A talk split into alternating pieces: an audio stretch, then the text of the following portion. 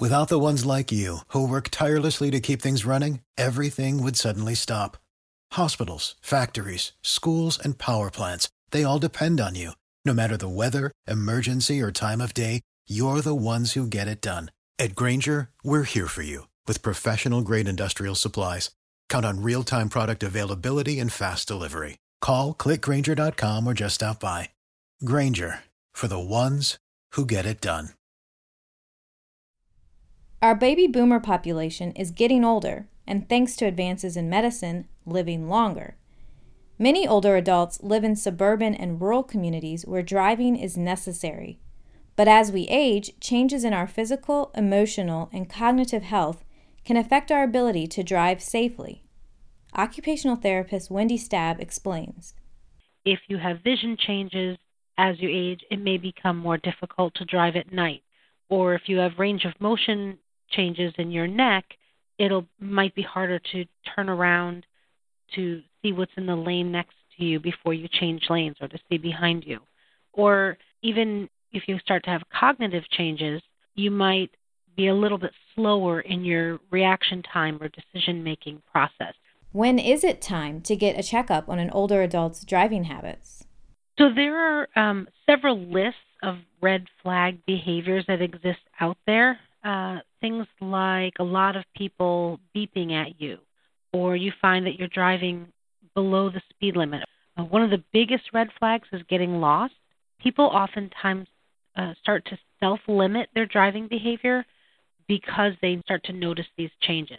The difficult area is when we have cognitive changes and our thinking changes, those changes are affecting the way we drive, but we don't necessarily have awareness of that. So that's why it's so critical for friends and family members to make note of some of these maybe dangerous behaviors or red flags.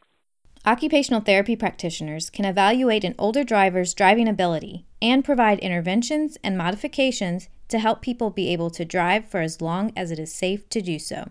One important thing to remember about occupational therapy is that it is our goal to help people continue to engage in all the meaningful occupations in their lives. So we're not quick to say, okay, now stop driving, have a good day Rather, we're going to look at strategies to keep people driving longer because we recognize that it's not just about the driving, it's what you're driving for.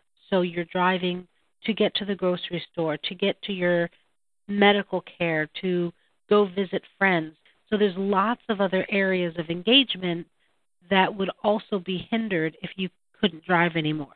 A driving evaluation conducted by an occupational therapist typically consists of tests in the clinic and on the road. So there's a lot of evidence out there related to assessment tools, how we measure people's performance and determine whether or not they, they can't drive. Uh, an OT driving evaluation looks at all areas of performance that are used while you're driving. So it typically includes assessments in the clinic that test your vision. There are also tests of your motor performance, things like your range of motion, your strength, um, and then we also do a lot of cognitive testing to look at things like memory, problem solving, um, attention.